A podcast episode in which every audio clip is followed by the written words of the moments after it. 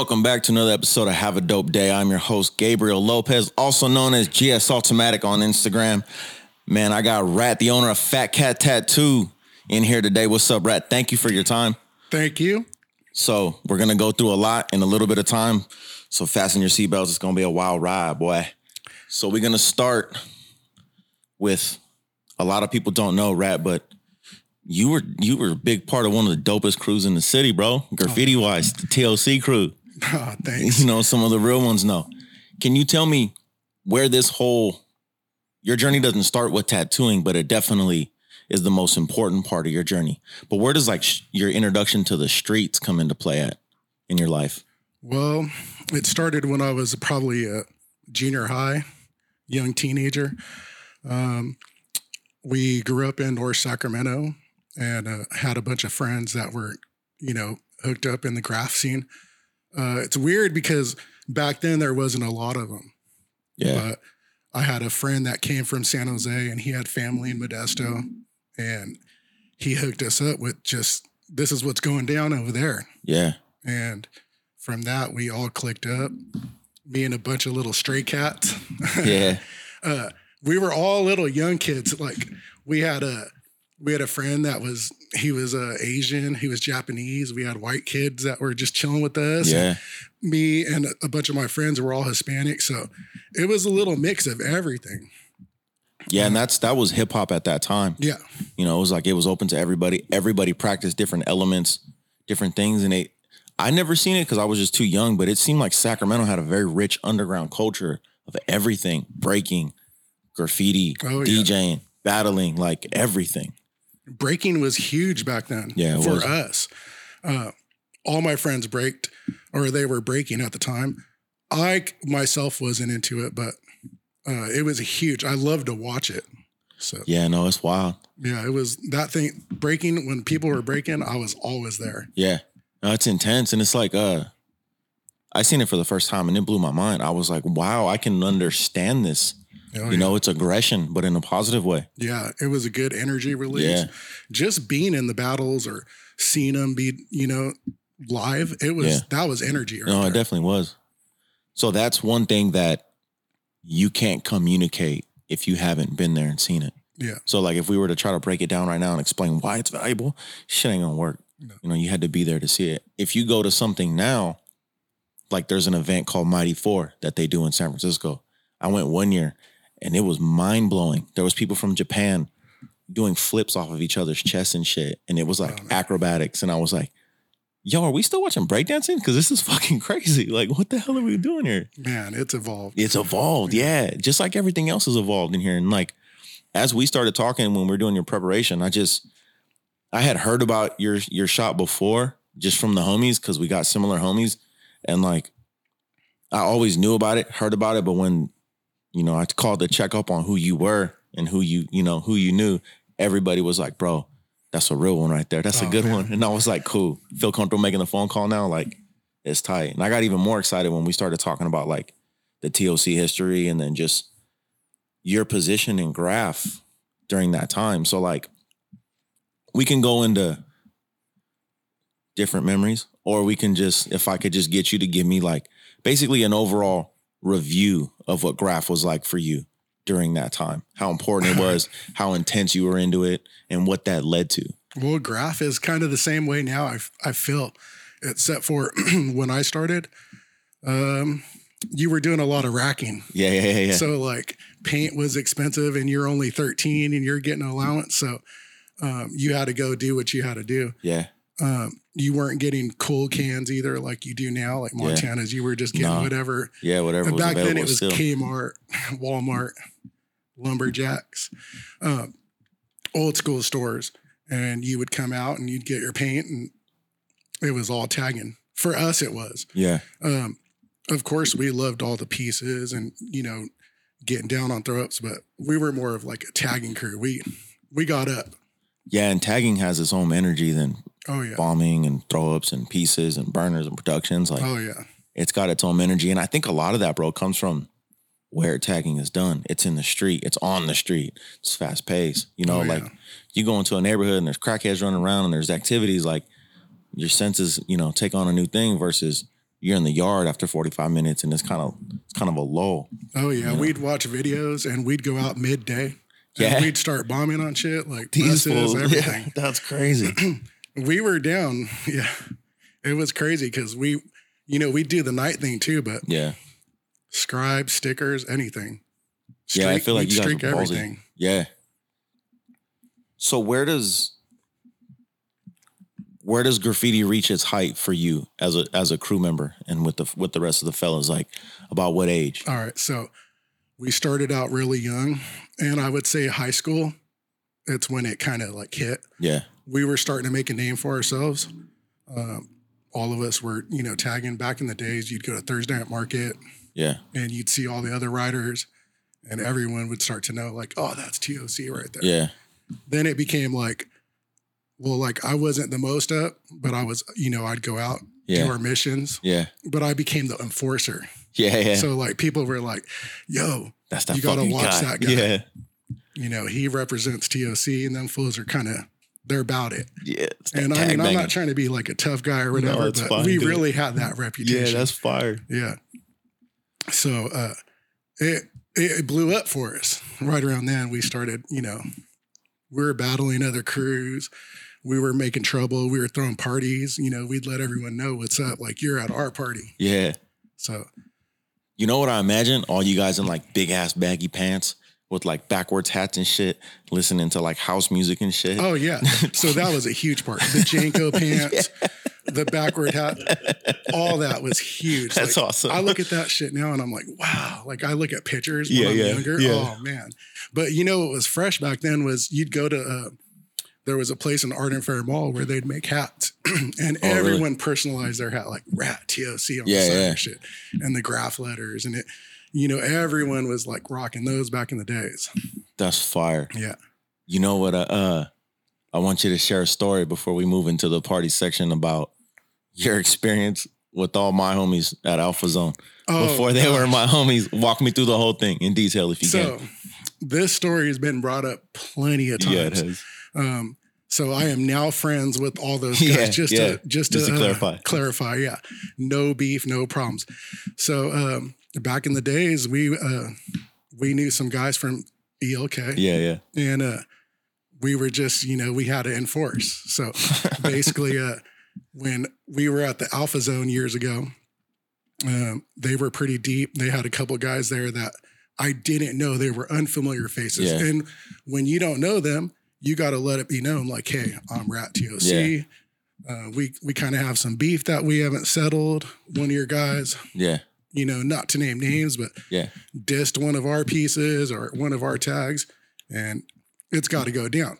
Either it goes down or you guys got to leave the party. Yeah. And uh, to this day, I got a friend that was in ELK Yeah, yeah, was yeah, at the spot. Yeah.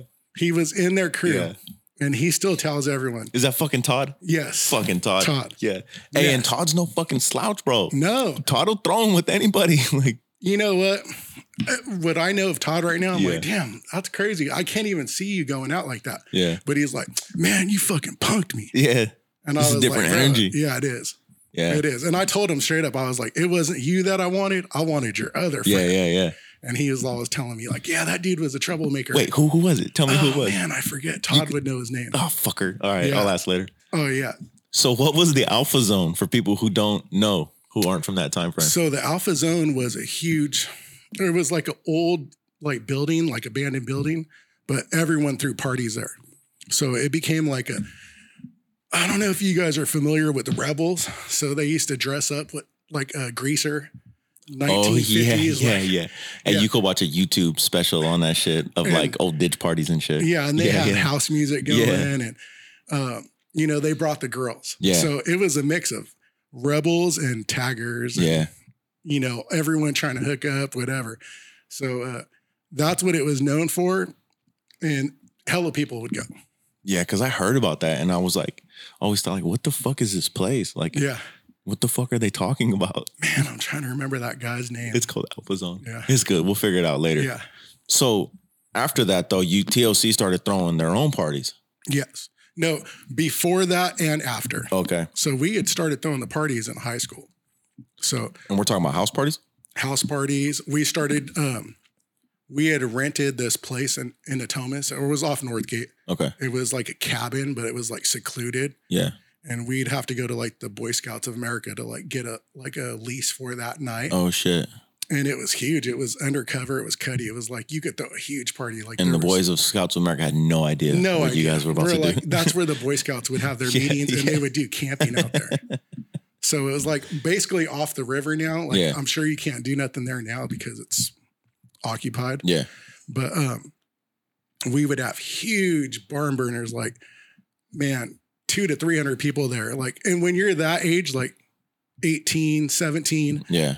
you didn't think you'd have a party that lit, but Yeah. it was it was off the hook. Along with those parties became like we had I mean, we had graffiti writers, we Yeah. had breakers there, um, people from high school, and then we always brought the gangsters, Yeah. Yeah. you know, just from the hood. So it was a huge mix, and everyone would be like, "Man, fuck TOC those parties, but you Yeah. got to be careful because you Yeah. might get fucked up." Yeah. For real. And uh, sometimes they did. There was a couple. There was a couple times people got their ass whipped. Yeah. Probably rightfully so. Saying some out of pocket shit, being too drunk. Yeah, I always felt like, man, this is our shit. Don't break it up. You know what I Yeah, mean? Like it's gonna it's gonna fuck up our party throwing. Yeah. Nah, and did you guys know like what was the music situation like? Are we talking about a boombox or speaker No, setup or is it DJs? Like, So a part of our crew is we had a DJ. oh, okay. So the guy that came from San Jose, Yeah. um, he was he was in the crew and basically he had been DJing when he started writing. Okay. So he had these turntables and we always pushed him to go, you know, you're doing good. He actually owns his own DJ business now. He does weddings. It's Really? huge, yeah. Really? They get down. They're like one of the biggest uh, wedding DJ event throwers in SAC. That's wild. And they start Yeah. fucking fools up at the party. Oh, dude. I mean, we would be in his room Yeah. straight. Uh, we'd we'd have the break music on, and then we'd go with E40. Yeah, everything. yeah, It was just yeah. a little mix of everything, but always hip hop. Always hip hop. so if you had to put like a time, a year on that time frame, what what would you call it? Like what year was that, you think?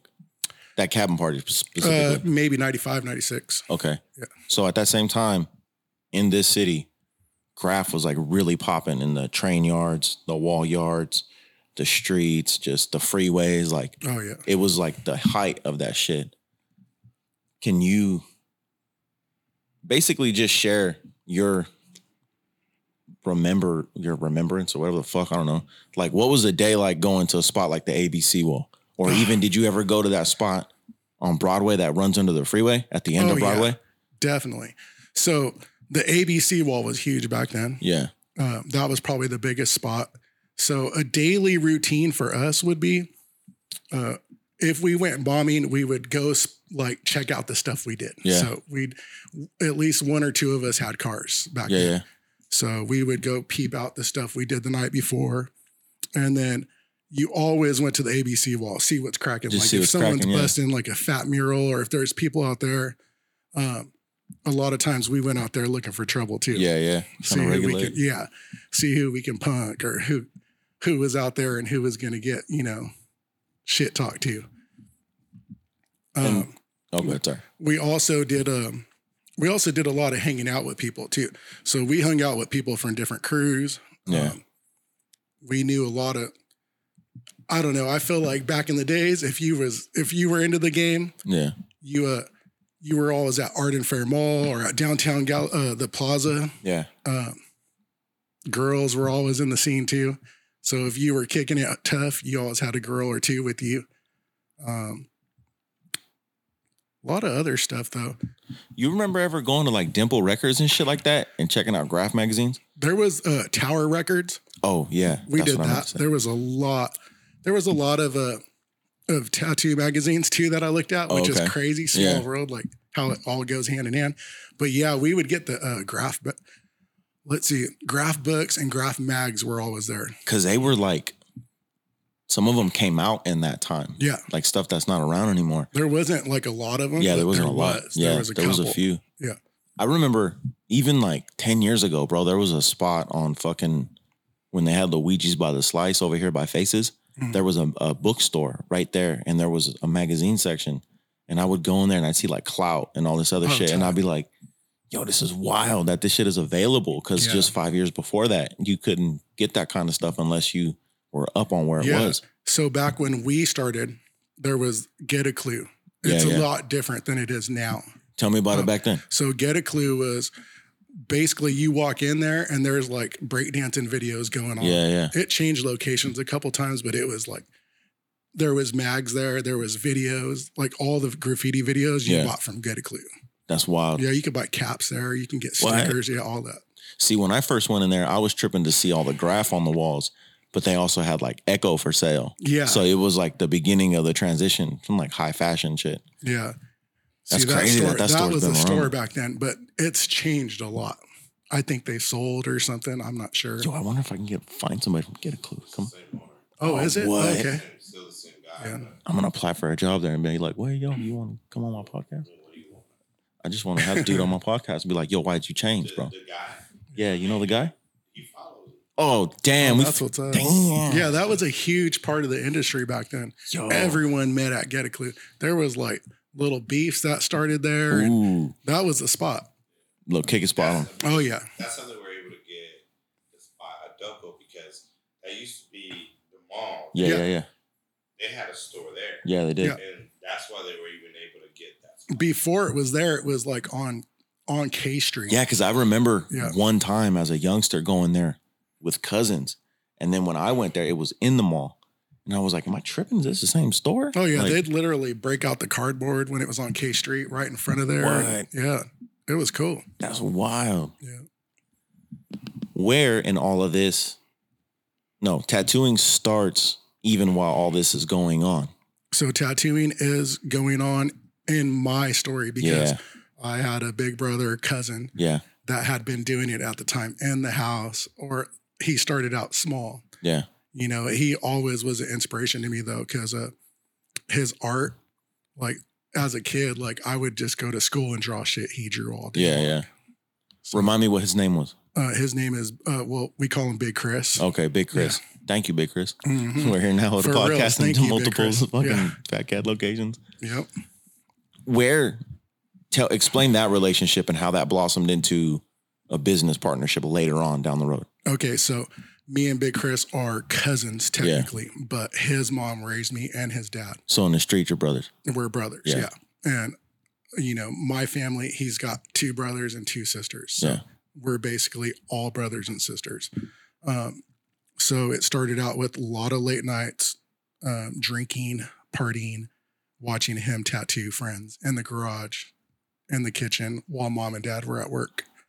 Damn, that's what. Did mom and dad know he was doing that? Yes.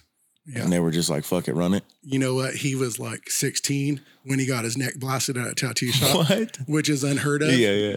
Um, but back then it was like, all right, cool. And there wasn't that many shops. So Yeah. if you were about it, they'd they'd hook you up. That's wild. Yeah. This was 16 with his neck blasted. So school ended up stopping for him right after. yeah, Um, you know, he decided, oh, I'm gonna t- I'm gonna take this somewhere because he was like the local, you know, celebrity. He was tatting everyone out of the hood. yeah. That fool made a choice. Oh yeah, he for sure. definitely made a choice, huh? Yeah. So then, uh, you know, he had a, he started a family young, kind of dropped out of school, I, I want to say, uh, around 18. Okay. And then uh, shortly after started his own tattoo shop, which I was a big part of too, because being the little brother, Yeah. I always wanted to hang out, kick it. Um, so when I wasn't with my friends, I was with him. Um, a lot of late nights drinking and just watching him get. Learning. Yeah. Yeah. So where does the where does it go from the garage? You said he started his own shop. Was So- that Fat Cat? No. Okay. So that was his own shop. Oh man, it's been a long time. Forget the name of it, but it's a little spot that he did. but it was a little spot. He had it off Sutterville Road, okay. and uh, he did his thing. Yeah. You know, he stayed open for a while, not too long, but he decided like, hey, maybe this isn't enough business. Yeah. I need to op- I need to go to a real shop. You know, so he made his name, and then he started like thinking, well, if I work for a shop, maybe I'll make more money. Do you remember what year this is? God, it has to be ninety four. Okay, so we're talking pre massive internet push, pre social media, pre tattoo.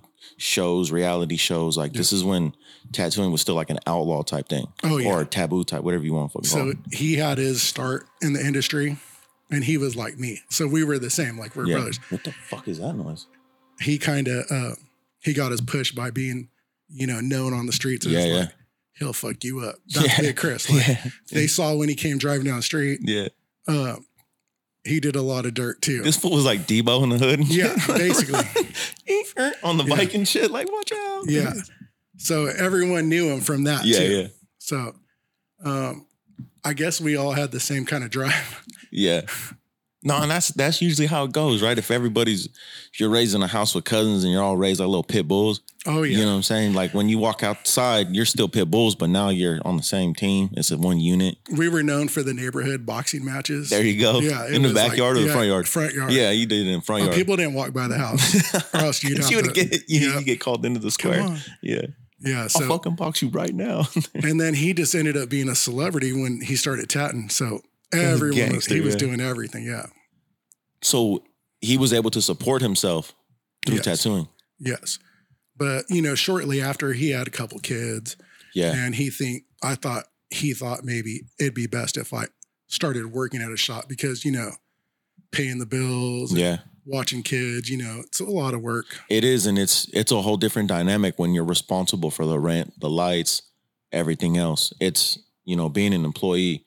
There's a whole lot of safety in that, a whole lot of consistency, and when you're starting a family, that's important. Yeah. Also, when you're young too, Yeah. it's a huge learning Yeah, curve. Like I'm sure he made mistakes, just like we all do. Yeah, oh, I definitely made some mistakes, bro. To Oh, yeah. the hard way.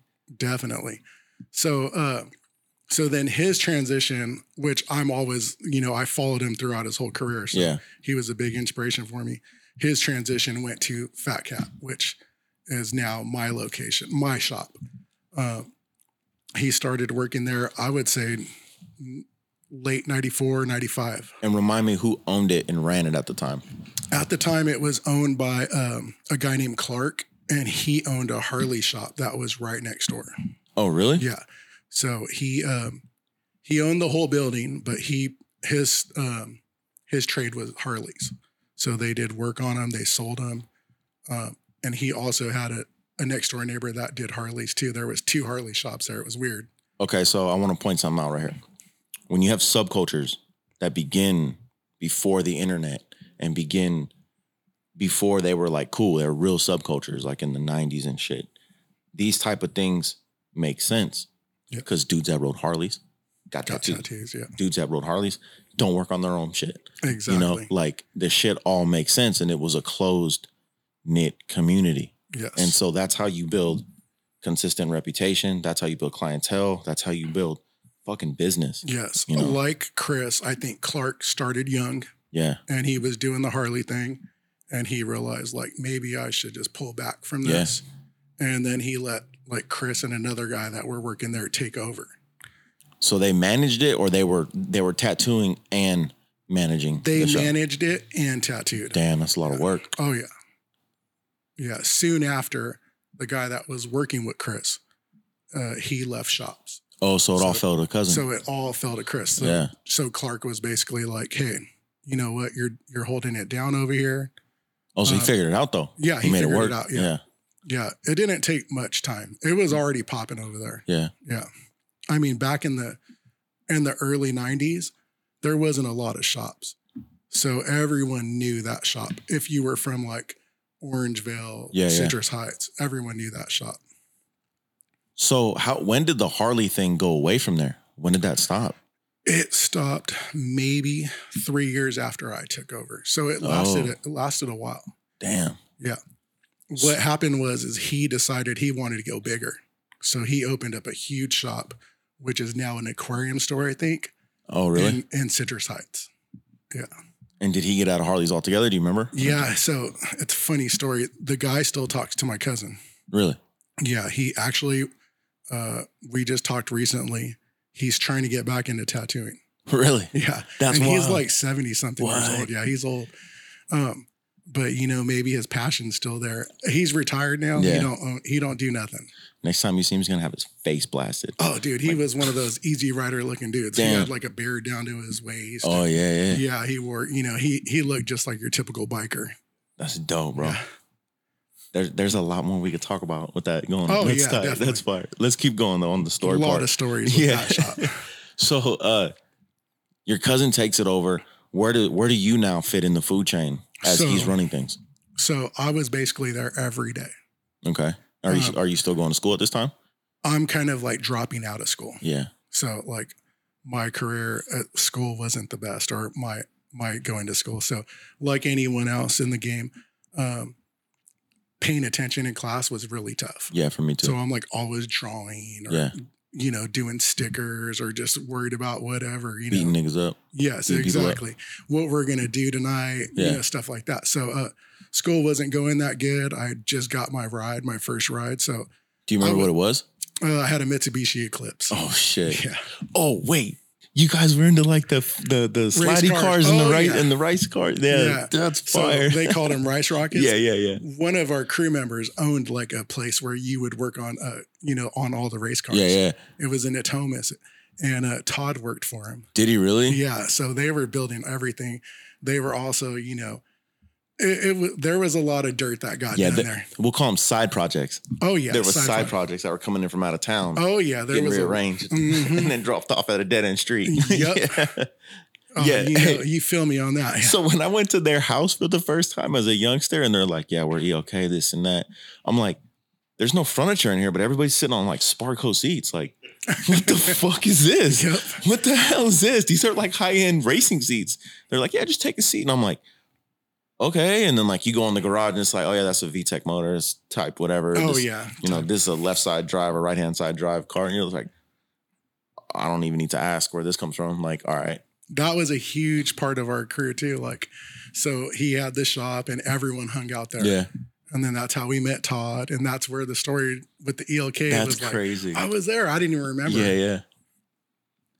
That's wild. That's how small this the scene is, though. This Yeah. the Sacramento scene is for that stuff. And it seems too like we grow up now. Like on my age, other people my age have the same experiences. Like we seen the beginning of the internet and still knew what it was like to play outside till the lights came on. Like you guys were even further back than that. And so now when you get together, it's like you get to just hash that back out. Like, yo, remember this, remember that. This was popping, that was popping. That's Man, crazy. The term they don't make them like they used to. Yeah. That's for reals. There you go. Like we had to be outside. yeah. Like we were outside all the time. There was no like staying in and playing games. And I mean, of course, there was like Nintendo and stuff, but we're not that old. But Yeah. um, you just had to have like you. If you had a bike, you were riding it. Yeah. You just did stuff. That's why graffiti was so cool because you're on the street already. Yeah. For me, I was. No, and that's what it did for me too. I was like, it was already comfortable Yeah. already. You knew what it was like to just like, you know, ride your bike in traffic and just also like run red lights or whatever. Just, Exactly. You just learned little stupid things and it escalates. All right, let's get back on track to the story. So I don't sorry that I'm going off in Oh another no, direction. you're good. So do you, are you tattooing at this time while Mhm. you're dropping out of high school or where, where's your role at? Like so my role was is I was drawing a lot Okay. and I was hanging out at the shop, but I didn't have a place there. So Okay. um, at the time, I wasn't employed there, so I just became a hangout. Yeah. And I really started to notice, like, man, these guys are cool. I could do that. Like, I could do this. Yeah. And so it all came about with my cousin was like, hey, why don't we just start? Why don't you start working here? You know? And I started out as kind of like, um, while you're gone doing whatever it is, like, yeah. you know, he did a lot of stuff. So Yeah. uh, I'll watch the guys. And then after a while, he was like, you know what? There's money to be made. You should be making money. Like, you're just doing this shit for free. Yeah.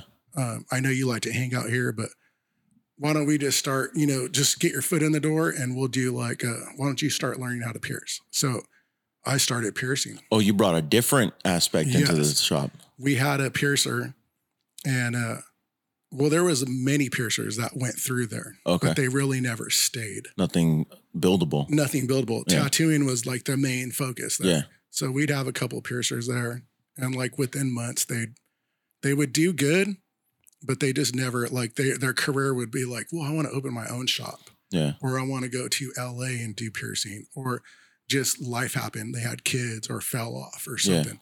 So, um, so there was two piercers at the time that were like, all right, fuck, we'll teach them. You know, whatever Chris said, they they Yeah, yeah. to. Yeah.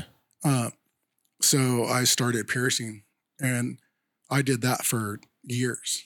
Where did where do you even learn piercing at? So at the time, there was like no school. That's to go what I'm to. saying. These Yeah. fools are just sticking each other with shit. Yeah. So basically, what you do is it's called an apprenticeship, and that's how tattooers, you know, how you make tattooers too. Um, so there's no school, but there's a couple books. There's like maybe a handful of books. So okay. I got the books. I read them. Um, there was no internet back then. Yeah, yeah. So um, now you can see all that stuff on YouTube. But uh, the the lady that was working there, her name was Cindy. She was my mentor, and there was a girl named Jenny that also taught me. Okay. Um, they were they were kind of like all over. Like they learned from uh, OGs. Cindy learned from this guy named I forget his name, Mike something. He had been piercing for years. He Yeah. he traveled and was all over the world, and he was pretty known. Damn, that's crazy. He made his own jewelry. So he had a big name. And Jenny kind of came on board. She was from North Carolina. okay. So I don't know much about her past, but she was really good at what she did. It was like learning from two different people actually helped me because Yeah. they was different, but I learned both styles.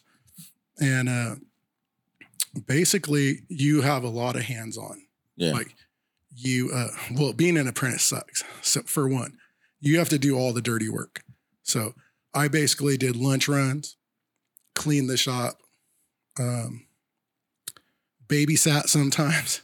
yeah. Uh, it's People's everything. kids. Yeah, yeah, Yeah. I set up birthday parties at Chuck E. Cheese for them, like Yeah. while they're working. Yes. Um, it was just a lot of dirty work. And then uh, on top of that, like the anxiety of watching someone get pierced or like seeing something, you know. no.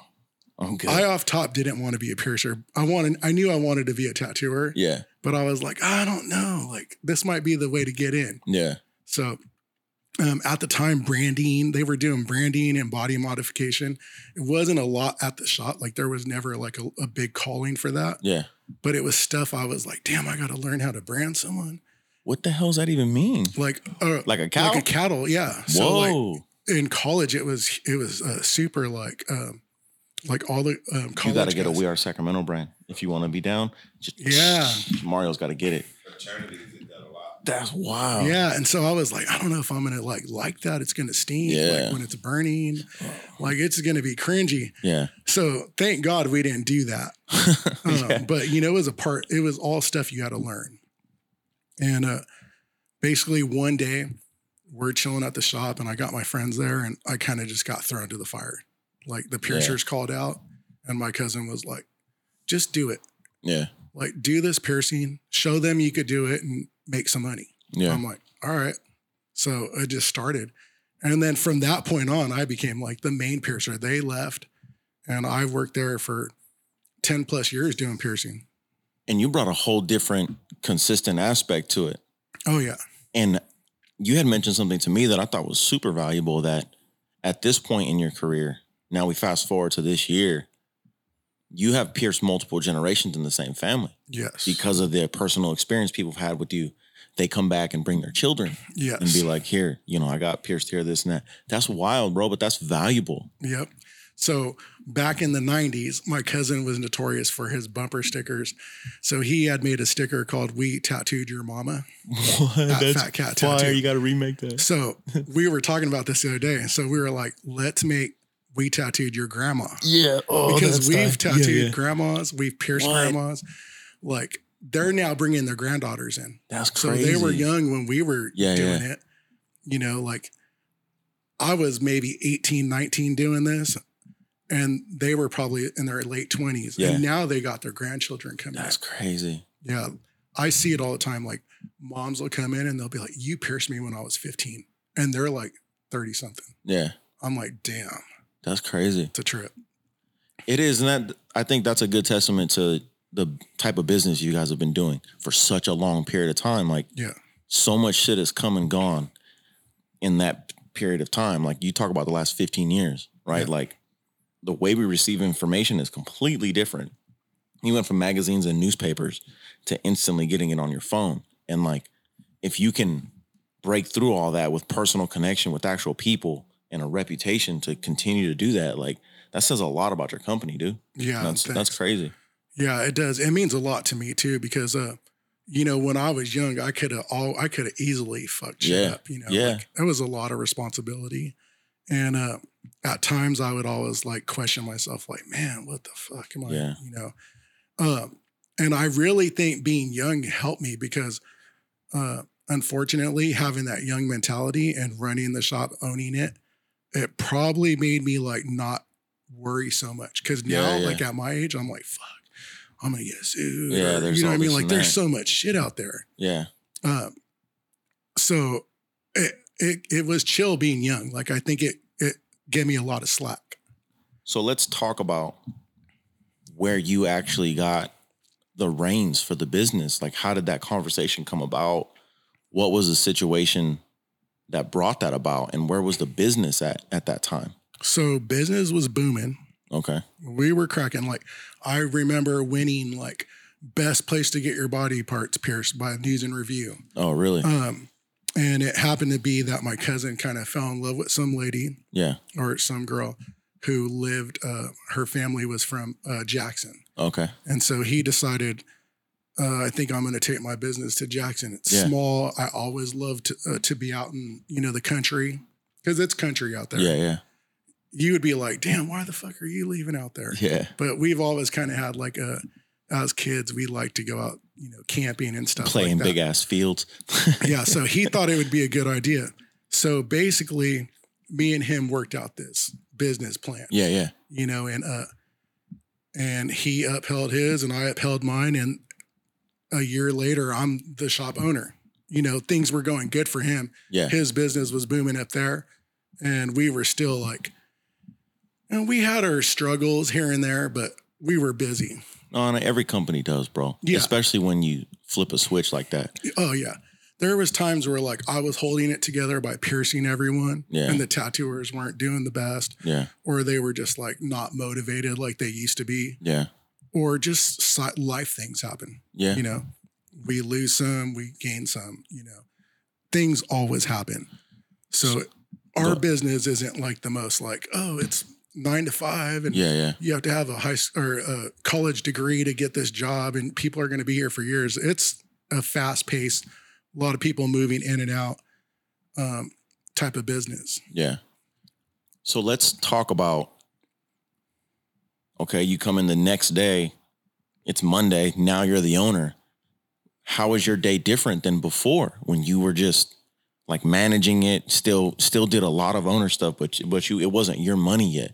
Yeah Cuz you talk about a whole different dynamic when it's your money, your livelihood, like your shit's on the line. Oh yeah. So basically taking over was huge. So I did what I could to make the money. So I was busy. I hired guys to work under me. Yeah. So I was like, look, I got way more responsibilities. I got to get these guys working so that I can see, you know, watch over the shop and Yeah. make sure things are running smooth.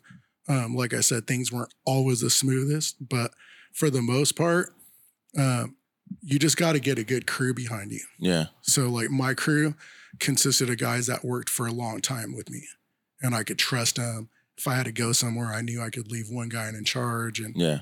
um, I had a guy that worked with me when I first took over. He was like my, he was like a really good friend of mine. He was a great tattooer, and in a lot he showed me so much. Yeah. he had worked at other shops before he came here. He started here at Fat Cat, then moved, and then came back Okay. and the stuff he had known when he moved, like he learned a lot of stuff. Yeah. So when he came back, I was all ears. Like, Yeah. yo, let's do this to the flash. Flash is the stuff that's on the walls that people choose. Like, oh, look at that skull, or look at the bluebird. Yeah. Um, look at that um, eagle on the wall. You know. Yeah. So we would change the flash to stuff that's trendy. Oh, yeah. Keeping up with you the know, yeah. keeping up with the Joneses, Yeah. basically. So if tribal was really popular, we'd have a tribal wall. yeah. you know, and traditional has always been our background. So like, I don't know, a lot of shops are are different, but we all I've always pushed for traditional. I love that type of art. Yeah, and I think a lot of the guys that are the owners of things like this have a very special place in their heart for that stuff Oh yeah. because it's like that's the foundation of it. It's like letters and graph, bro. Yep. Exactly. You take it away, it's there's not the same anymore. Exactly. You Uh. have your favorites, and then that's what you go off of. So are you still able to execute your craft as the owner or does that slow down? Like what does that do for you executing your own craft? So my own craft slowed down significantly. So within taking over the shop and having that like people working under me, I felt like maybe it was best if I just watched over everything and took a back seat. Yeah. Um, you know, so I ended up just basically just being in there watching over things. Seeing to me hearing your passion, hearing your just the way you've done things, that doesn't sound like an easy thing or like the first choice. No, it wasn't. So um, you know, with life came a lot of things like I had kids, Yeah. I had other hobbies. But um, at the end of the day, like even with graffiti, like even at work at the shop, like I would draw and then I would do graph letters. Yeah. So it was like hard to stop everything. Yeah. But um, it it helped me because I was able to critique and Yeah.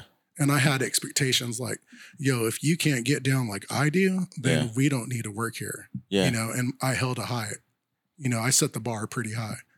See, and the other thing I wanted to point out with a little more information from you was when you took over, you're now managing, you're the boss, you're making sure all the things are hitting. How many how many artists do you have at that point? Oh God, at that time. So when my cousin left at Jackson, I think I had five artists. And are these single guys? Are they family Um, dudes? Like what are we what are we Uh, talking? back then, everyone was pretty much single. okay. So it was a lot of playing around and single guys. And we had a couple girls that moved um, in and out of the shop. Mhm. So the piercers were girls, and we had a couple female tattoo artists, but they didn't stick around long. Uh, basically, everyone was like the pirate's life. So So that's what I'm saying. You have a whole nother full-time Yeah. job keeping track of pirates all day long, all day long. herding cats. You know what I'm saying? Yeah. yeah. So while I'm trying to uphold my family, yeah. I'm also hanging out with the pirates Yeah. too. To make sure And- everything's kosher. you got to keep in mind, I'm young, so I'm trying to Yeah. kick it and I'm Yeah. trying to, you know what I mean? Like it was like being my age and owning your own business. Yeah. Oh man. So like you couldn't keep me out of a place or I was like, I was on cloud nine, Yeah. you know, that's, that's a whole nother story right there. You know, the lifestyle was tough, but yeah, we had different artists, all different mentalities, all different lifestyles. And it was pretty high paced, fast. Um, When you say high paced fast, you mean like people are tattooing for like long hours at a time, or you're Yeah, like, so- you? So we're trying to that. tattoo. We're partying a little bit. Okay. Um, we're going out after work Yeah. to the bars. Yeah. Um, so then we're repeating that cycle over Yeah, yeah. and over and over again. So some days we're good, some days we're bad. Um, the extra activities like the bars, we did a lot of bar fights. Oh yeah. Yeah, so it it went down. Yeah. Yeah. we were kicked. We were eighty six from a bunch of bars out there. As you should be. Yeah, it's fucking great. yeah. So let's let's break that open a little bit. The lifestyle of a of a tattoo artist, like then, Okay. like basically walk me through like a typical story you saw repeated as somebody's like lifestyle. So basically, as one of the only shops back then, Yeah. you were kind of held like on another tier. So um, people came in and they thought, oh, it's Fat Cat. Like, Yeah. You're either going to get beat up there Oh or you're going to sleep with one of the artists or it's weird. yeah. Over jumping on his beard. or you're gonna like um you're gonna have a shitty time Yeah. or it's gonna be a really great time you're gonna get drunk there Yeah. whatever um and we didn't push for people to drink but we you know there's always been that chill It's the like, atmosphere. it's the atmosphere Yeah. so um it was a hell of a time i could say that um the partying we did a lot of partying there. Yeah, yeah. so we drank we chilled we went out afterwards there was duis involved fights Did the police ever stop by often? Because then, time. yeah, all the So time. you guys became the little spot. Yeah. So we uh there's a story where we um we ended up you ever watch um it was what is it, Bronx Tale? Yeah, yeah. Where the guys go into the bar. And they locked the door. Now you can't leave. Yeah, we did that shit. Yeah. We Yeah. really did that shit to people. And cops came and we're like, no, that never happened. but yes, it was it was legit back then. Here's the thing: you really got to be, you really got to be out of pocket to piss off pirates. You Oh, know what I'm saying? Like you're not gonna just do that easily. No. You got to do some wild ass shit. And then there was some good times. There was like really good times. Like we had kickbacks. yeah, and everyone chilled and families came and uh, big parties. And this is all. Which location is all this? This is all at Fair Oaks. Okay, when when does the expansion come into play? Oh, years later. So, um, Fair Oaks just it was cracking. So we were always busy, Yeah. and the expansion happened because we were getting too big. Okay. So, um, at the time, I had maybe seven artists. okay. Is that is that a lot for a shop? It's a lot because there's six stations. Oh, okay. Okay, so seven artists, someone's kind of floating around, and then we were getting guest artists. So like a lot of shops nowadays, Yeah. they'll get guest artists. What a guest artist is is like someone from out of town Okay. that's visiting family. Yeah, it yeah. used to be they were visiting family. Now guest artists, they're just like, hey, I want to go to SAC. You got a spot for me? Yeah. I'll book up my day, or if your shop's busy, I'll just do walk-ins. So we got guest artists too. One of our guest artists, he was off uh, Ink Masters, so Okay. he was always bringing a huge, you know, Yeah. that was a whole nother, whole nother episode too. That it brought a lot of people around. Like, Yeah. oh, is he working here? And then we'd get more people wanting to work, you know, too. Yeah. So um, we decided let's get let's expand. So Well, you I so you had the support to expand. Yeah, so Yeah. all my artists were like, "That's a good idea." Yeah. Before we go into the logistics of expanding, you had said something when we first talked that I wanted to make sure we talked about in the episode. And that was you've been a haven or a breeding ground for graph writers that have made the transition from doing graffiti to turning tattooing into like a legitimate career.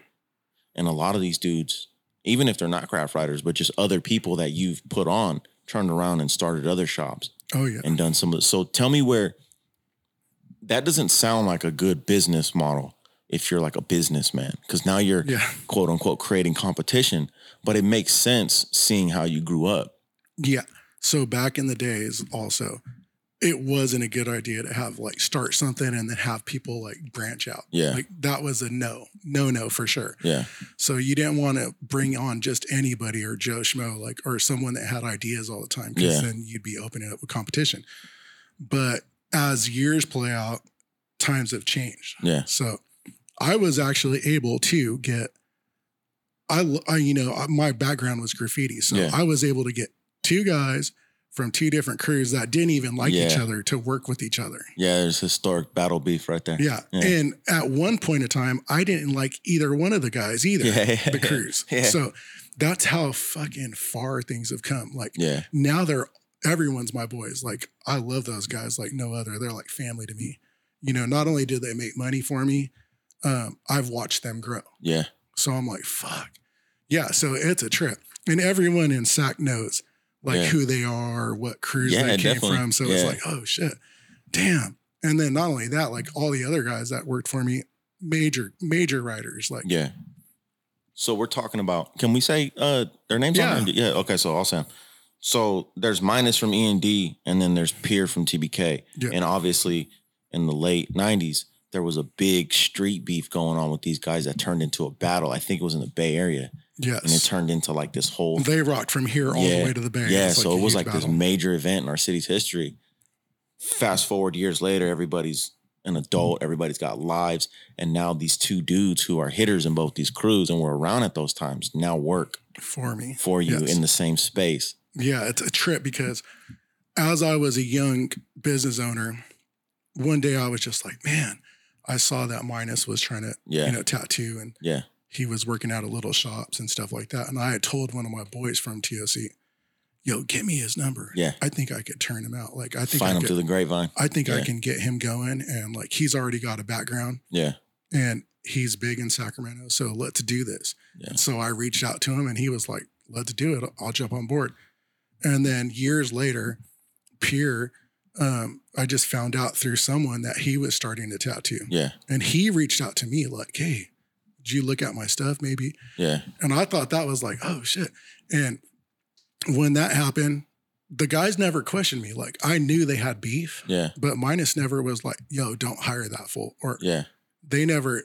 There's it no was, It was never squashed. Yeah. It was just like, "Yo, if Rat's gonna hire him, then it's cool with me." Yeah. And they worked together for a long time. That's tight. It's crazy. And then so like uh TBK guys would come in, and I didn't like any of them, Yeah. and uh, you know, just because of my attitude, Yeah. and uh, they were all nice as fuck. Like they were all cool. They are. And you meet these fools and you're just like, are you sure that's that fool? yeah, I'm like, damn, why did I hate that guy? yeah. Yeah. Man, I threatened all of them, and I don't even know why. I take it all back. And just uh, a big ass bully. same That's with why. the E and D guys. Like I always was like, man, I don't know. But then we ended up, man, those guys are the nicest guys too. They I don't are. even know why Yeah. people beef anymore. No, and so one thing that's consistent in both of those do both of those organizations, crews, whatever, they keep building the scene. They're still here building on the scene, and now you have I don't want I don't know if it's second or third generation also working for you at your shop, Yes. and these dudes are turning out to be like the new The head thing. generation, yeah, Yeah. and that's wild. it goes full circle. So now, years later, Minus doesn't work for me anymore. Yeah, Um, I still have a great relationship with him. I Yeah. talk to him all the time. Pierre does.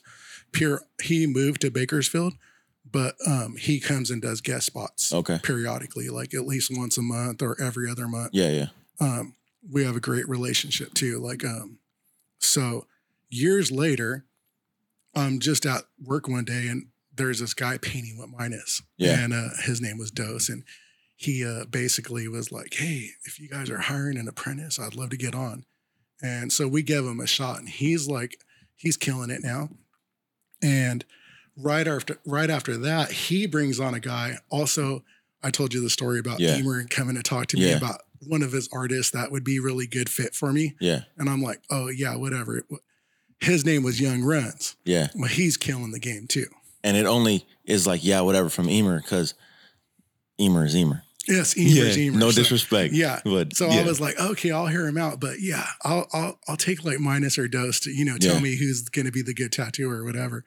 But it, it worked out. Like he's killing the game. Like Runs that is- guy runs is killing Okay, it. yeah. Yeah. Um. So when you say killing it, what does that mean? He's got people coming in every day. Like elaborate because there's multi layers to this. We talked about this, Okay. but I want to make sure homeboy gets his credit. You know yeah, what I'm saying? definitely. So when I mean killing the game, basically he's got people flying out to get tattooed by him. So uh, I feel like that's a huge accomplishment. No, like is, not only yeah. does he like tattoo the local people, Yeah, he has people that like book plane trips from like Arizona, New York. damn, that's wild. He has guys flying out from LA, San Diego. Um, then there's people that make the drive from Frisco, Oakland. Um, you name it, they've come. yeah, Um, not only is that like a big accomplishment, but he also is booked out. Like he doesn't even take walk-ins. So like to get on his calendar, you got to like set a schedule up, call him, book through email, yeah, and he'll put you out like a month or two. Um, sometimes that's you know it sucks because you you can't just walk in and get tattooed, but it shows how much his business has grown. yeah. And that's him putting in that work, bro. Oh yeah, That's work to do all that. It takes a lot to establish a brand, to maintain that, to execute that, and then continue to do that on a high level. Becomes science after a while. Not only that, like for me, like I respect them guys like so much because he brings people to me now. yeah, So now uh, we got Buzz who works for me. Yeah. He's awesome. And um, shout out to Buzz. That's the to homie right there. yeah. Yeah, Um, my bad. I was gonna talk about you in the beginning. I forgot. no, it's good. He he'll he'll love that little shout out. Um, he also brings artists from like all over the world. Like we had a guy from Puerto Rico come out. That For was real? Like, yeah, and he was dope. His name was Rat Tattoo. How the hell does this fool know somebody from Puerto Rico? Right? I don't know. and I'm like, how the fuck did he know someone named Rats? oh yeah, yeah, that's my name. yeah. So it was. it Wait, was did you try to punk the dude from Puerto Rico? No, dude, I I, I I'm just kidding. I know. Love. I'm just kidding. At first, I told Renz he better change his name before he comes up in here, though. It was hella funny, and we were all laughing. Um, No, he was chill, but we get people all the time like that want to work with him. So Yeah. our guest artists are coming in left and right.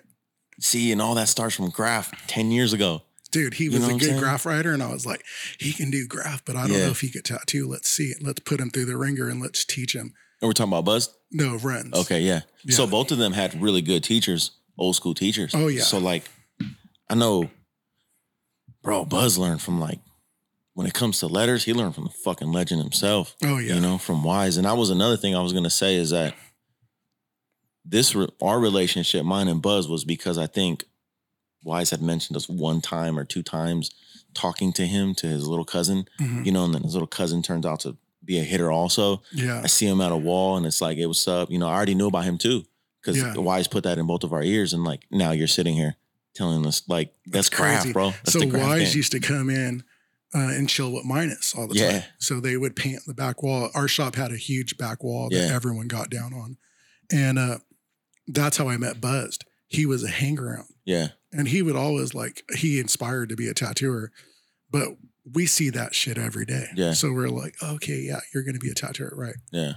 and it, it just so happened that he really He flipped down. that script yeah. Yeah. and he did it but it takes a lot of work it just doesn't happen you know he he didn't apprentice under us so he actually had to work for it Yeah. you know he did his he did his studying and he he was drawing all the time and and he's going to be great So let's let's take a side trip from the story of the shop and just I have a surprise or a little secret I've been holding I haven't told you yet. You probably might already know too. Buzzed is vouching for someone to come on as the apprentice in October in your Oh, shop. yeah. Okay, that's one of my boys too. And Yes. we actually when we had first talked about this conversation, me and him, I called after I had the first prep conversation with you, I called him and I was like, You're fucked. And he's like, What do you mean? I was like, You are fucked. And he's like, What do you mean? Why? And I was like, Rat's no slouch, fool. This isn't some businessman that doesn't know what he's talking about. oh no And I just been scaring him the entire time. So if you guys could do me a personal favor and make his apprenticeship a living hell, oh dude we are that'd be sick. you don't Yeah. even gotta say That's that the homie right there. Uh-huh. it's going to happen i've already got shit lined up for him Yeah, so and I I do want to give some context on what it takes to actually. There's a risk involved in doing this lifestyle because it took a lot for him to get into the company he's leaving now. yeah Good benefits, 401k, yada yada yada, and he's been maintaining that job. He just got like a four dollar raise, bro. oh shit And so we actually, I tried to talk him out of this whole thing. And I had called uh, Brent and was like, Are these tattoo apprenticeships like hard to come by? Is this an easy thing? He goes, It depends. If you want to go to a real spot, it's not going to be easy, bro. Like this lifestyle is not for everybody. no And he was like, If your boy is worried about a job, security, this isn't the right field for him. And so that I called back and I was like, I think if you're going to pursue your passion and you're going to walk away from a good job, I think right now is the time for you to do that shit. yeah Dude, he, he put his notice in, you know, like Damn, even yeah. before that. And so I was like, oh yeah, honestly, a part of me tried to talk him out of it just because I saw the 401k, they match all this other security Yeah. shit. He was like, fuck all that. damn I'm going to go through hell for two years. it, it's a big uh you know like it's a decision It is. and it's something that you don't take lightly but uh, maybe he sees like where buzzed is or runs is Yeah. and i always tell people like don't look at that and be like oh that's me No, it's not. And that's, totally different Yeah. And that's the other thing is like the building blocks are there, you know, because runs and buzz aren't the same type of person. no So I have a little bit of knowledge of them too, Yeah. just from being around. He's not the same type like them either, but it's the fact that you can track all their work. You can see where they started, yeah where they came from. That's encouragement. And this fool's, he's already been a ballsy risk taker dude. yeah So, he like- seems like it Yeah. so we've talked a bunch of times he comes by all the time Yeah. And from what I gather of him, I'm like, okay, look, he looks like he can do it. Uh, we to get an apprenticeship is really tough. You probably heard that from Brent. So, so explain that to me. Like, why is it tough? because basically, like this art is not like for everyone, right? Yeah. So uh, that that's what I'm saying. Like when I started, like Yeah. no one got chances. Like you had to be like, you had to be like damn near like family. Yeah. You know what I'm saying to get in on it. Um, it's just one of those hidden secret like societies. Yeah. um, back then.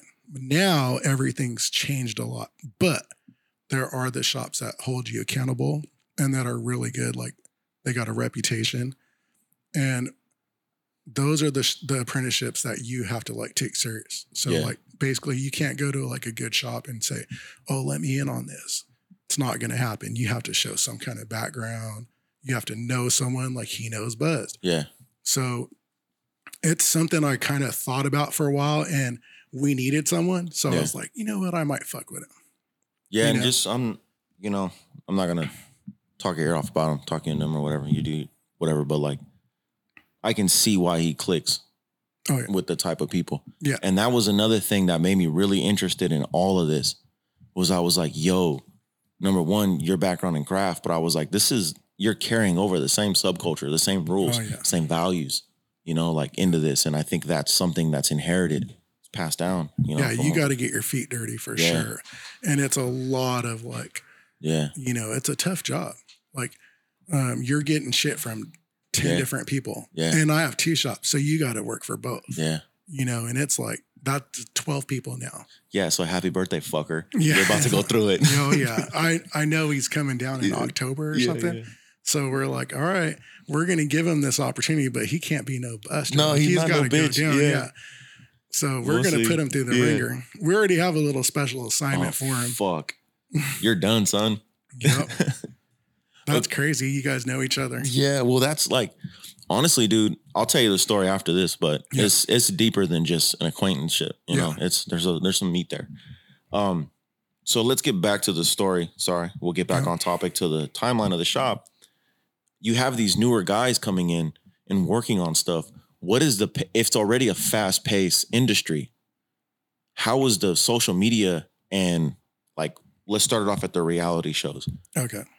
We had talked about you seeing a dramatic shift in the acceptance in the acceptance of tattooing when the reality shows came out. Yes. Tell me about the time slightly before that and then after that. So before all the reality shows, I would say it was before social media too. Yeah, Um, it was uh, it was very popular, but you were kind of like the badass if you got tattooed. yeah, yeah, You know, um, it was still that stigma like he's a biker or he's a gangster. Yeah. He went to prison, yeah, and uh, it was a lot slower back then.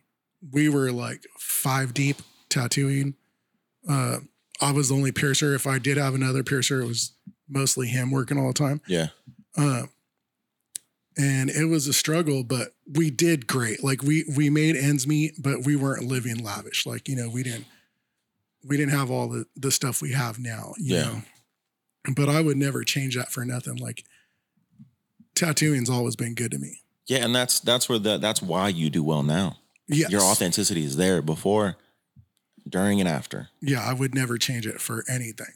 Um, but fast forward to After the, The- shows come the out, The shows coming media. out like yeah, Ink Master. So we had a guy that was on Ink Master working for us, and fuck, he was popular.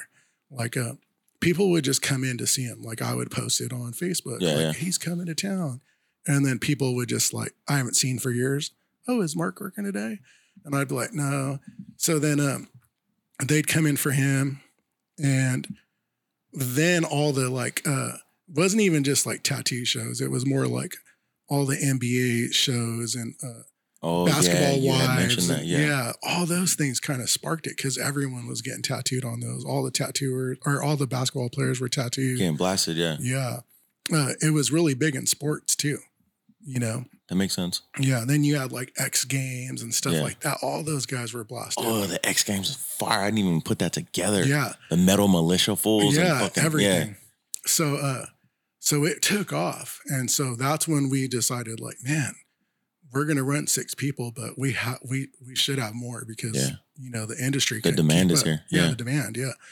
So, uh, social media, I think has a big part in it too, because not only like you can see people with tattoos, but you could see dope tattoos all day long. Yeah. You know what I'm saying? It was like every month you can get a, a magazine at Tower Records, Yeah. but now every day you could see 5,000 tattoos that are dope. And you could see how the trend is progressing in real time. yes. So it's everywhere. Everyone's learning now. How are the artists like Buzzed and Runs keeping up with this? What They're- tools are they using how's the social media game? How important is the social media game into like their everyday booking and Oh man, it- business? it's pretty big. Uh, I'd even go as far as like I don't know much about like TikTok, but they're even using TikTok, and I'm like, what the fuck? That's stupid. Yeah, That's my point of view, but Yeah. it works for them. Like, yeah, I didn't know that shit was that that popping. yeah. It is. Um, so TikTok's the new thing, I guess. Uh, Instagram's huge. Um, let's see. It's really big on them and everyone now. Like everyone I work with, I wouldn't just say them because Yeah. uh, you're getting all the cool shit, like all the new machines, all Yeah. the new art books, all the new tattooing stuff, like Instantly. instantly. Yeah. Yeah. You're like, you're, you can get it that day, like that week. So let's talk about new machines. What do you mean when you say a machine? So like back in the days, again, like Yeah. it's come full fledged. Uh, everyone used the same type of machine, basically coils. And uh, nowadays, there's what everyone calls the the pin. There's like a pin. It looks like a big old dildo, Yeah. and those are those are like hot. And then there's new machines that are like even they're like a mix between a pin and a and a coil. Oh, like some hybrid stuff. they're like hybrids. Yeah, those are really trendy right now. And who's manufacturing all this stuff? Oh well, a lot of artists like that they oh. make them. Yeah. Oh, okay. So like one thing about being a tattooer is like you and there's never enough in your life. Like you're gonna do dope art, right? Yeah. And then you're gonna do dope tattoos, and then you're gonna build machines, and then you're gonna make the best tattoo flash. So like the life of a tattooer can just go on forever. Like you're probably never like happy with what anything is. So No, and you shouldn't be. no, As an artist, you, you shouldn't be. Exactly. There's so many gateways and opportunities. Why not just make the best of it? Yeah, and that that so what I imagined before, before the internet and the social media, you build it all word of mouth, Yeah. lifestyle, and then you're in the best position possible when social media does come out because this is already established. Like you're not all it's doing is widening your your reach now. Yeah. And you had said something that made a lot of sense, where it's like the X Games, basketball, and then you have these tattoo shows. So that's like fools that watch the X Games don't necessarily watch basketball, Yes. but they both have tattoos. So you have this like press in society where this shit's accepted on multiple levels. Is there like, has there ever been a prejudice with tattoos? Like where certain people got them, certain people didn't? And then, well, okay, yeah, there is. I'm answering one question. You Yeah. said before you were in prison now. Yes. Like, what kind of people are you seeing coming in to get tattoos? Does it blow your mind? Like the soccer mom is Yeah. blasted. Dude, like soccer moms, attorneys, like oh, man, you would be surprised. So back in the days, like it literally was like the skateboarders, yeah, yeah. the graffiti kids, the the gangsters Yeah. that were getting tattoos. It was real rare if you saw like your local mom, like from you know Yeah. Trader Joe's, come in and get a tattoo. But nowadays, it's so mainstream. That's all we do. Like we're doing. Uh, I mean, it's a it's a huge birthday gift. Like tattoos. Oh, like that makes sense. moms bring their daughters in on their 18th birthday to get like what? a cute little heart or something. That was unthinkable back then. Yeah, You know what I'm saying? Like you'd get punished or you'd mom Get would be like, get out of the house, Yeah. you know, if you got you came home with a tattoo. Um, same thing with dads. Like they bring their kids in too. And sometimes they get them together, like a mom and a dad and a daughter will get like Oh, all matching tattoos. Like it's huge. Like that's the thing that the shows brought. The shows brought like not only like if you watch Kat Von D's show or whatever or Ink Master, there was always a story like yeah, yeah, this mom came in because her daughter's sick and Yeah. she got the cancer ribbon or something, you know, and yeah. that's what showed the good part of tattooing. So I thought it, I think it brought a lot of people like, oh, that has meaning and it's good, you know, like tattooers aren't this way, you know, Yeah. and then the stories were like really cool because you listen to it, you really get to know your customer. Yeah. Yeah. That's what this whole podcast is like based on too. That's why we do the prep work, just to highlight those. Like those stories are super valuable, bro. It's good because people need to know like, They hey, do. Yeah. tattoo shops aren't all grimy. Yeah, no, they definitely do. And when it comes to people like you and Brent, and then even Minus and Runs, like you talk about, that's the span of like 30 years, bro. And it's the same core group of men or people, you call people, and you call men, building, Yes. staying, and like maintaining. And so like they set the foundation for the next 30, you know? Yeah. When you're done with all this, like somebody else is gonna take it up and like it gets Yeah. built person by person, block by block, and that shit needs to be documented. Yeah. Especially in Sacramento, bro. We sleep on each other so hard out here. Like exactly. Like I think SAC has so much to offer. it like does, dude. in the tattooing game, like I feel like we're way underrated. Like Really? when when I was growing up, like Yeah. everyone loved Frisco and LA was the place to go, you know. Like their tattoo industry was huge. Yeah. And my me myself, like I went to Frisco all the time as a like teenager to get tattooed by the best. And I feel like, man, we have all that talent here now. Like, and we had it then. It just, you know, we we were just so undercover. And I Yeah. feel like the story of tattooing is huge in Sacramento. There's so much like that's a whole nother podcast. It is, and that's why. That's why instead of like I had an option where I could reach, I did reach out to Buzz first to see if he would come on and do it, and I think he played it the right way, bro. He was like, "Nah, you need to talk to Rat," oh, that's and I was like, "If Rat'll have me, let's try to figure it out." Took a while to put it together. I'm glad we took our time, but this can be like same way it was person by person, experience Yes. by experience. The story's gonna have to be told like that too. yes. And so I think it is important for like we talked about you possibly shooting some more people this way yes. to interview. There's legends out here. That's what I'm saying, Straight like- legends. Like my cousin's one of them. Yeah, no, and- and we'll get that popping after all this, and it's just Yeah. about like mainly taking our time to make sure the story is right. Yeah. you know, and then I purposely waited to put you after we did all this stuff that had hella momentum creatively, the shows, the beer, you know, Tight. all this other stuff, so that way you can come out with the most push that I could possibly provide. That's dope. and then you're gonna provide your own push with your already standing I thing. hope so it does. I hope yeah. it does its thing for you. so it's like this whole just battle plan to just push it, That's and we're gonna up. keep running it like that Super dope. till Mario decides to, you know, I don't know. You guys got a good thing going here. we do. No, we appreciate you I'm coming glad by. you guys put me on. I'm I'm grateful. Is there anything else that you feel like we haven't covered, maybe, or things maybe you want to talk about? I mean, everything we kind of went over is huge for me. Yeah. So like it's a lot to like gasp and like there are so many more stories like I wish I could share, but it's there it's probably like hours worth of stuff, you know. yeah, Um, but I just want to, you know, let everyone know how grateful I am for the position I was put into. Um, I probably don't say that enough. yeah, Um, but it was a struggle at first. You know, I was a young kid, knucklehead, doing stupid shit. yeah, And uh, now I I look at my brand or my shop and I'm like, fuck, look what I've done. yeah, Like my girl tells me all the time, like, man, you know, you should be proud of what you've done. yeah, And I see people that worked for me that are doing it. And I see people that work for me now that are doing it. yeah. And I'm like just grateful for, you know, Playing a part in the story. playing a part. Yes. Yeah.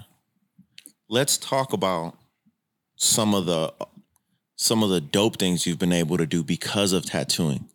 Now, I know you're into cars, Yes. and I know specifically lowriders. yes. Was it always lowriders or was it like hot rods?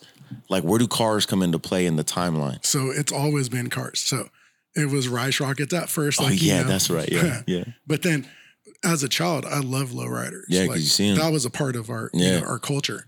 Yeah. So uh, growing up in the hood, you seen them every once in a while. You've seen hydraulics, and you're like, damn, that's fresh. Yeah. But you never really thought you could afford it because Yeah.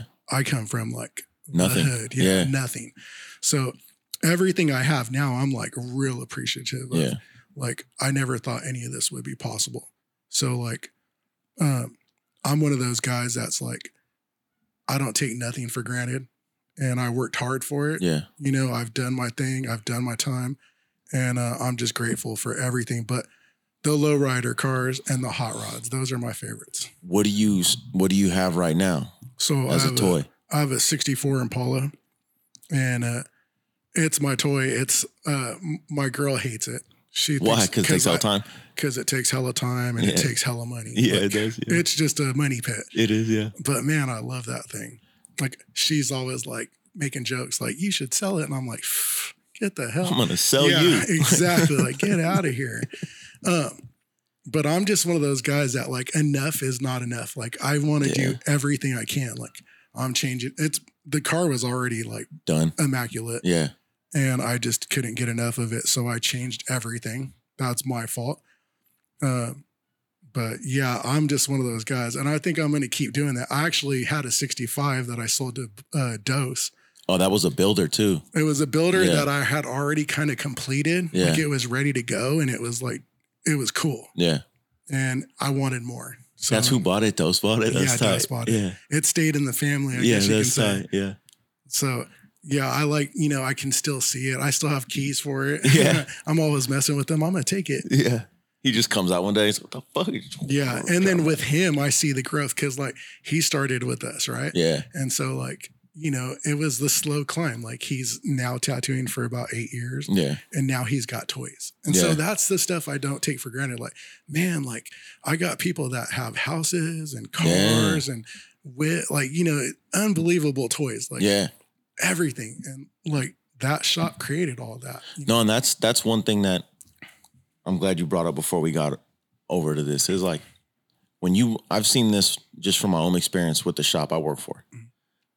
The owner isn't just worried about his own family. It's about all the families that the people that work for represent. So there's like a lot of people Yeah. that that bit that each one of these businesses affect and it's very important to make sure that like i think that explains or that's a good example of why people have to go through an apprenticeship for a long period of time Yeah. because you don't just allow somebody access into that Exactly. you know and i think it's tight that you guys are still keeping tradition like that um i'm pretty sure it's not like that everywhere bro No. you know And I know it's not. But with us, it really Yeah. is. Like when someone's doing bad, we're gonna all get together Yeah, like, what can figure we do out. to make Yeah. this better? What what do we need to do? And that's how I hope it is with with most people, but it's not, unfortunately. Yeah, and so yeah, I just what do you think about like or how are you feeling now that the cars it's wild because like all the things that used to be bad boy stuff is like Yeah. accepted now. It and you're like right there to just get it all. It's funny because I was talking to Brent about that recently at this uh, convention. Um, everyone has them now. Yeah. And it's like they're hella rare and they're super expensive now. And um, you're you kind of like you you don't want to say the noob guys on the game or like Yeah. posers, but yeah. it's like, man, this stuff's been in our lives forever. Yeah, You know what yeah. I'm saying? Like that was a dream of mine. And then all of a sudden, Joe Schmo down the street thought, oh, it's cool to have an Impala, and they got one, you know. Yeah. And um, it takes a little bit from the fun because like you gotta like want to build it and put it together, and that's your touch that you put on that car. And then if you don't drive it, then that's even worse too. Like it just sits in your garage. Yeah. So uh, That's almost disrespectful. it is. Yeah. So like my thing is like, man, I gotta. There's something next weekend that I'm trying to go to. Get back to the boulevard. Yeah. Yeah, yeah. Yeah, so when this drops, that'll have already passed. And that's Oh, so thi- this is what I'm saying is like all of it's popular culture now. Yeah, that was never around. So like uh, on Cinco de Mayo, Yeah. me and the TOC guys, we made sure we hit Broadway. Like Yeah, that's that fine. was us. We were out there Yeah. causing havoc. We were tagging. We were going to Woodland for the cruises out there. Yeah, yeah. Um, but there, it wasn't like every day. Now, like every week, there's something new going on. I, Yeah, I is. like that. I, I think it's really cool. I do and I don't. I like it when people like you do it, when we do it. Yes. Chicano cult, people who are actually in the culture from this, from Yeah. here, from who, who can appreciate it. There's other stuff though that pops up, and it's like, bro, you clearly just brought those cars in because it was popular. Yeah, you got to have like some kind of foot like Yeah. towards it, like have some foot in the door. game. yeah, yeah, exactly. You can't just go out there because it's the cool thing to do. yeah. um, that's that's somewhat of what we were talking about. Um, I don't appreciate that, but I could see where people are just trying to fit in. yeah. But I, on the other hand, I'm like, man, Sacramento has grown so much. It has, and that's the other thing, bro. Remember when they didn't build houses out toward Woodland because it was and all I flood? saw I I'm like, saw that you can like cruise now and not get pulled over for it. We were always tripping like they're gonna get us. We're Yeah. drinking. Uh, we got knives or something. You know what I mean? Like we're Yeah. off, like anything. Yeah. And uh, now it's like, man, it's so accepted. It is, and that so there's there's a good and a bad part to that, right? Like, yeah, some people do try to use it just to bring a crowd, but then you have other people who have like they are their their family people, right? Like they can actually go out and enjoy a Sunday night cruise without tripping, Yeah. with no interruption. Yeah. Be home at a decent time, and like it's just it's a pastime now. Yeah. And the same way, like they seen other people do it, like their kids are seeing them do it, and I think those you might not see it right now how valuable it is, or we might not understand, but like later on down the line, there's going to be a time where that car's actually a 100 years old Yeah. and it's still rolling in the same family Yeah. because of like the stuff that happened now. That's the best. Like, yeah. especially now when you hear all like the there's going to be no gas cars on the road and man if they can't take your old school from you you know what i mean like bro. that's something that's never going to go Yo, away you can't mimic those lines either, bro. You pull up in a, a 64 or an old bomb or even just like a 50, you know, six Yep. Bel Air. that's the best is when you're driving on the freeway and old men are like giving you the thumbs Yeah, up or yeah. like people are looking at you like what or i'm at the gas station and some old guy will be like i used to have one of those Yeah, that's tight. that's the best Yeah, my dad always sees them and he's like, I had that same car. yep And I'll be like, that you should have kept it. And for me, that was always like my dream. Like, I want a 64. Like, even when I was in junior high, that's what we drew. yeah, You know, we would always like, man, our, our lowrider magazines, all yeah. that. Now it's happening. You know what's wild too is that people have turned around and and that's now an art form. Like the same way tattooing, where it was an underground thing, you had to know the muralist Yes. to do the mural on the car. He had a small little shop, whatever. Like now, you can have multiple people here in town yeah. blast it. Have you ever heard of a dude called Sonny? Um, I've heard of him. I actually, is it Sonny? I think I went to school with him. Really? Yeah. He tattoos now. Yeah, he tattoos And he does airbrush? Yeah, dude, this Yeah. dude is next level. So it's, we went to junior high together. I don't know That's if wild. he knows that. Like, Yeah. I wasn't like the best student. So I don't know if I, you know, I don't know. But I know we're friends on uh, Facebook. Yeah, but like that's what I'm saying is like that dude is killing it. Yeah. You can see his work and it's like that he makes gets sense. down. Like Yeah. I'm like, oh shit, he did that. Like I didn't.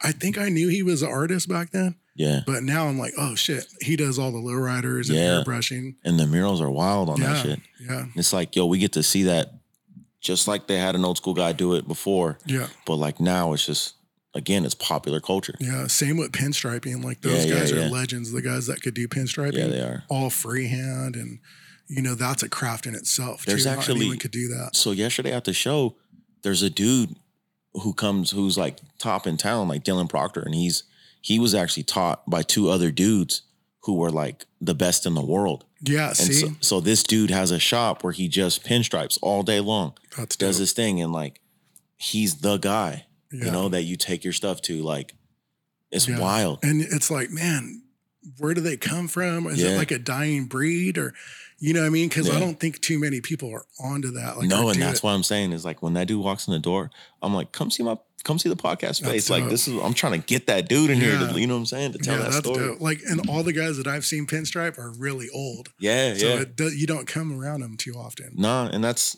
you know, we'll see where that ends up at too. But yeah, man, I think uh if you don't have anything else to add, bro, I think we've covered a lot. Man, that's great.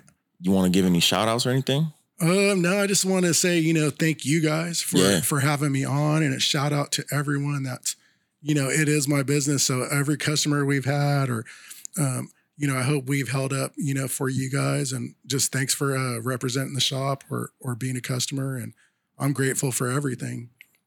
Yeah, and we appreciate you, Rat, owner of Fat Cat Tattoo. This has been your story. This is a We Are Sacramento in the Loft production. So, That's oh, it. my Yes. bad. I'm fucking up my own podcast. I forgot to ask you my like little important question, Oh yeah, bro. what's up? Yeah, what's your idea of a dope day? Damn, I'm doing bad Oh, man, my idea of a dope day.